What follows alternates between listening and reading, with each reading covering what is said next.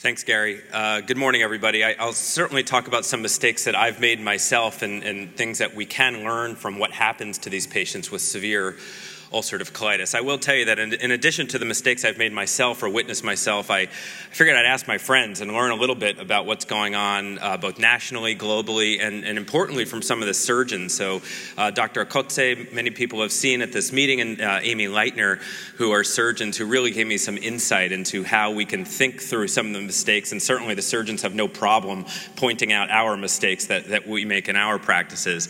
I, I did get uh, advice from some of my friends who are simply smart and are at great institutions, and then some international expertise as well to really think through what's happening with patients, uh, pr- primarily patients who are in the hospital who uh, are, are at high risk and have big stakes at risk when they're in the hospital when mistakes could be made. So let's just clarify and get on the same page of who we're talking about. If you look up definitions of severe ulcerative colitis, at least the most recent ACG guidelines define severe ulcerative colitis as having greater than or equal to six stools, signs of toxicity, and an elevated sedimentation rate. It's pretty close to what we call acute severe ulcerative colitis, which really comes from the Truelove-Witts criteria within the first 48 hours. So on admission, what are the characteristics that put you into this category? And early on, it's very similar. It's six or more bloody stools per day. Then they're more specific about toxicity. They talk about a pulse greater than 90, uh, a fever, a hemoglobin less than 10.5 grams per deciliter, and or a sedimentation rate greater than 30.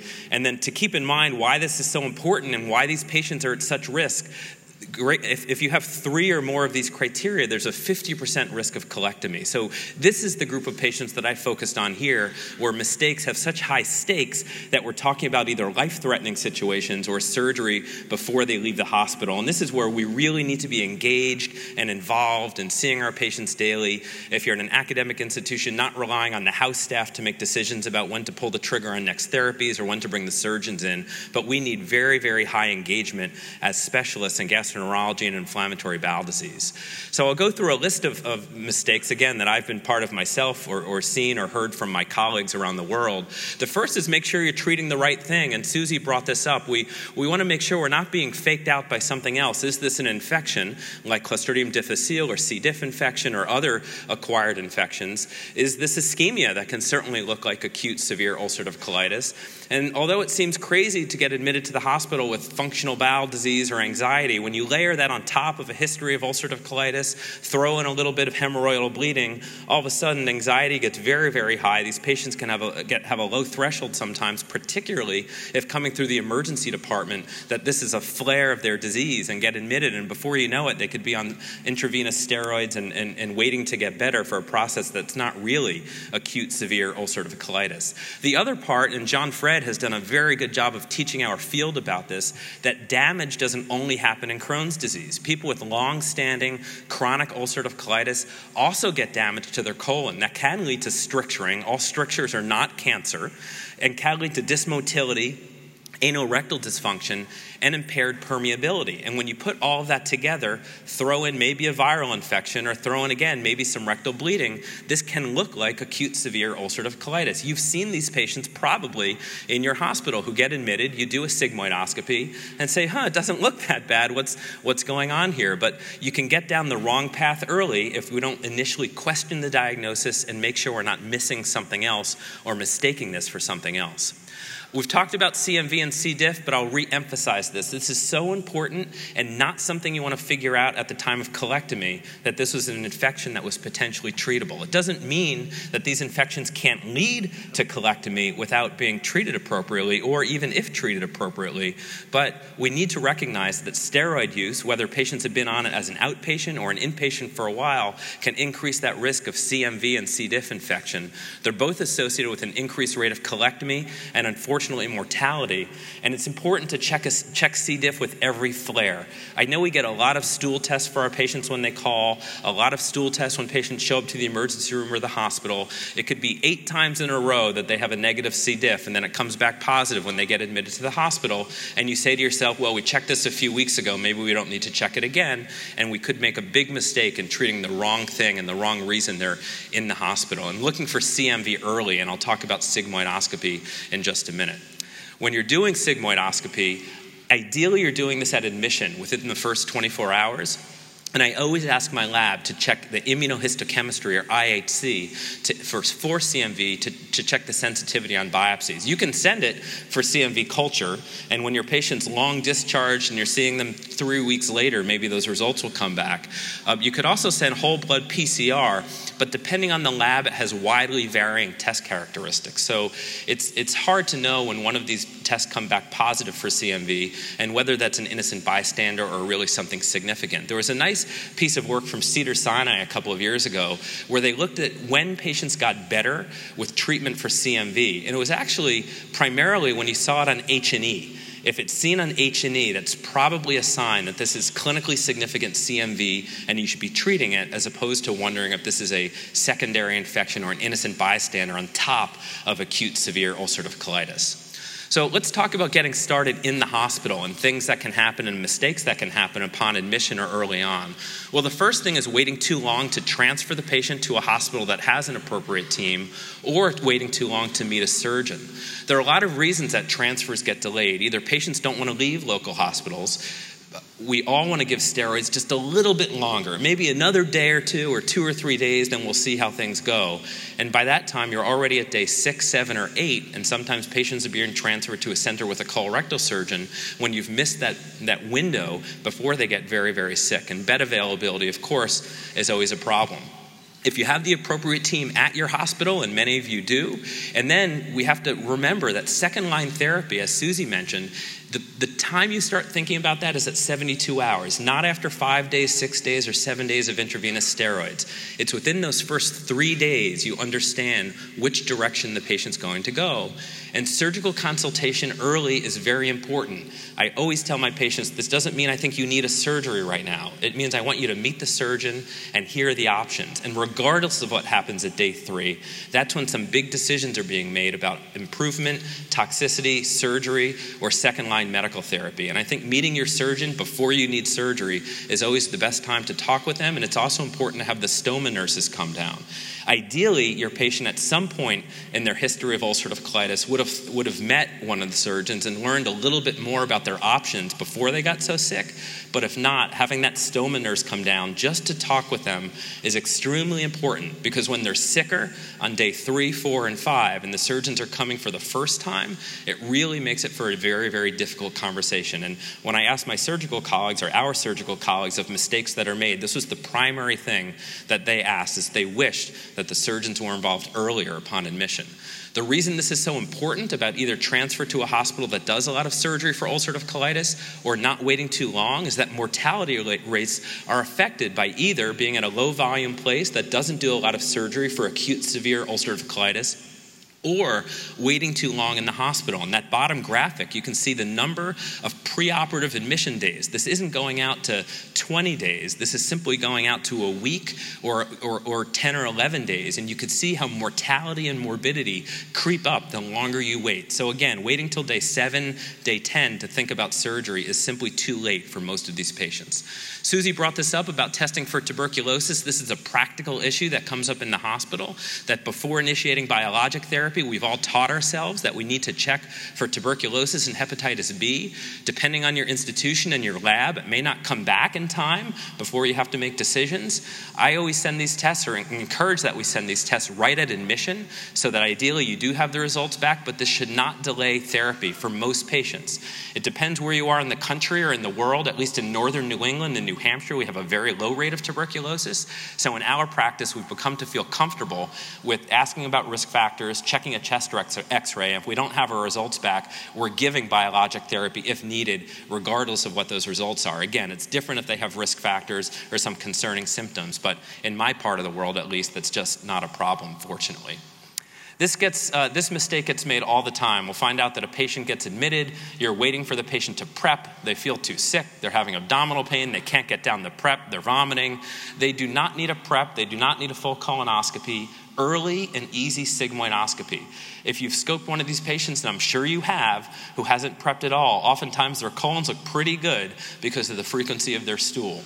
We're not looking for small serrated adenomas here. We're looking to get a sense of what the colon looks like, take biopsies for CMV, and get out of there. The value of trying to get all the way around in a very sick colon, the value of looking into the terminal ileum, although one can make an argument if you're thinking about surgery that it's important, this is not the time to do that. This is the time to understand how sick they are and if they have a, a concomitant infection that would change the way we're treating them.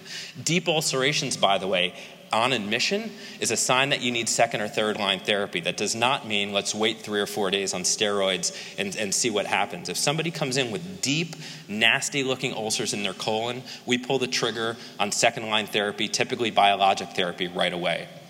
This is a mistake that we've all made. I've certainly made this myself over time, just giving it a little bit more time on IV steroids and hoping that they're going to turn around. But remember, 30 to 40% of patients with acute severe ulcerative colitis will not turn around. IV steroids do not work for everybody.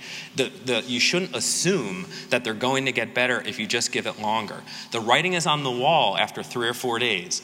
The data would strongly suggest now, going back 20 to 30 years, that after that first three or four days, the natural history will not change if you give higher dose or, or longer steroids. All the prognostic scores that we use are within 24 hours or 72 to 96 hours, whether it's the Truelove, True Love Witz criteria, or all these other scoring systems. I'm not suggesting that you do all these scoring systems every time, but to remember that these scoring systems that dictate the course of disease are all done within the first few days. This is not something that's measured at one or two weeks later.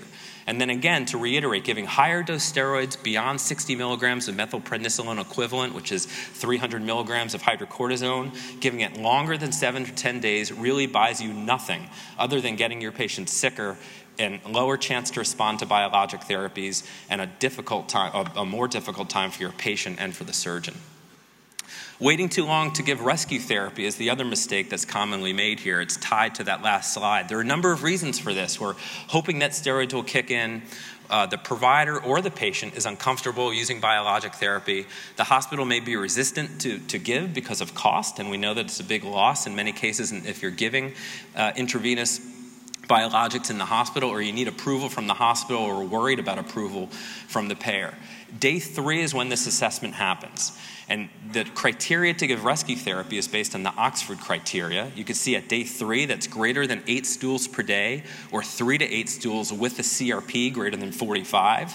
Or if you have waited to day seven, which again is a little bit too long, greater than three stools per day or visible blood. And you can see there the PUCAI score for those pediatricians out there recognize that a, a PUCAI score of 65 on day five is time to give rescue therapy.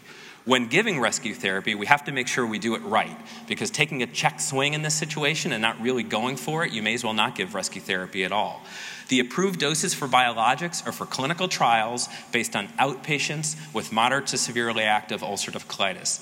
Those clinical trials and the FDA approvals were not based on these patients who are in the hospital and really sick. We know that a severe inflammatory state is associated with rapid metabolism or loss, in the, uh, uh, uh, loss of protein from the colon. I'm sure you've seen this, but if you're checking therapeutic drug levels of, of a drug like infliximab in the hospital, even two or three days after a dose, the drug levels can be absolutely zero because the drug's getting either metabolized quickly or more often lost as protein in the colon. And you can actually measure infliximab levels in the colon that are higher in blood because of the stool loss and the, the drug simply not getting there.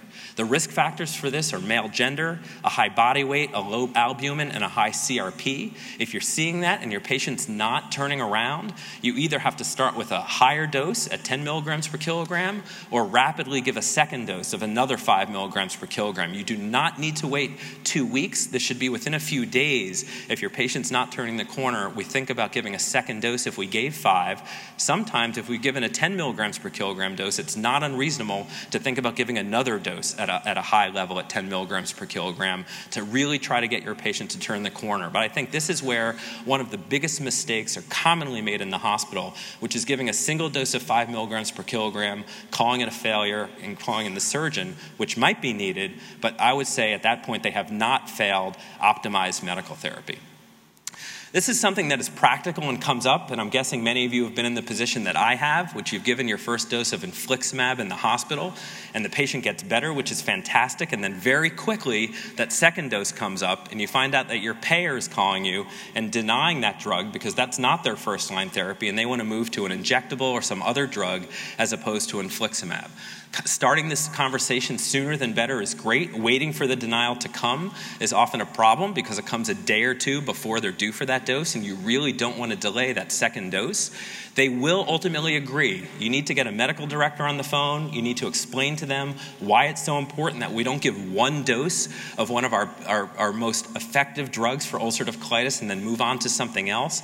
They oftentimes want you to move on to one of the injectable biologic drugs, and I would say never give up on this do not do it out of convenience. Do not do it because they're being a pain and pushing back about this, but you have to stick to your guns and, and fight for the patient here. And they should not be getting one dose of a biologic drug and then moving on. This is something that comes up every so often if you're using cyclosporin at your institution is if we give cyclosporin or infliximab and they're failing, should we try the other drug as rescue therapy? And you can. It is a strategy that works and it's effective. You can see the response and remission rates here.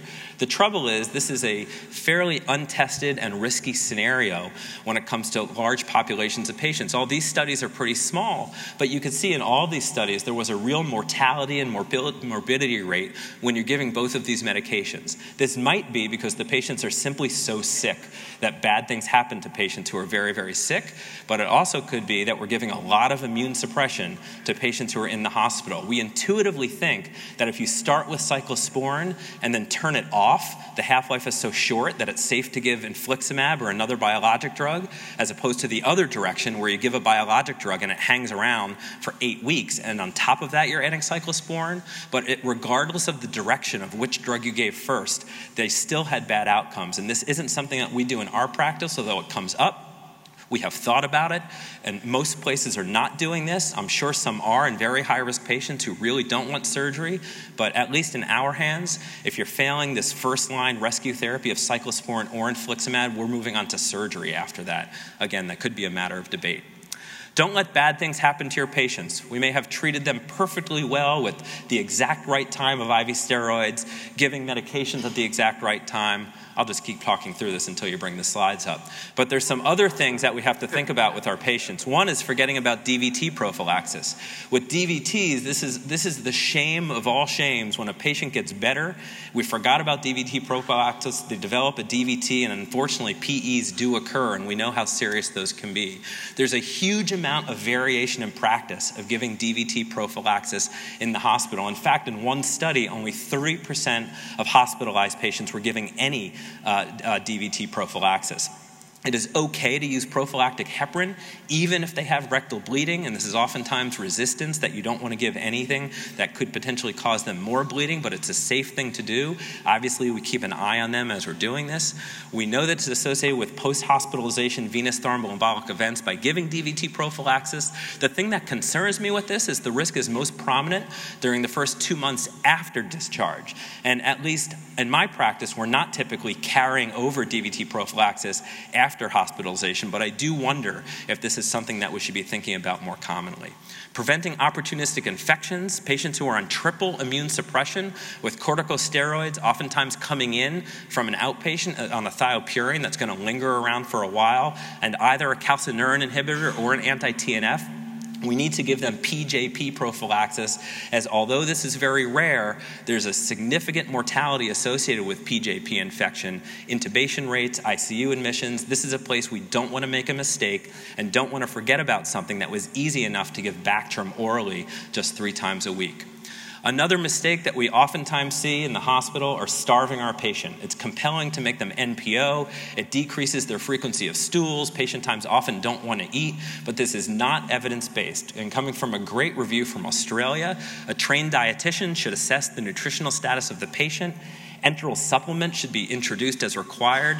There is no role for routine parenteral nutrition, and there is also no role for routine fasting of these patients. Rehydration is important, enteral feeding and keeping up with supplements is important, and management of nutritional deficiencies is very important, but again, not fasting and starving your patient.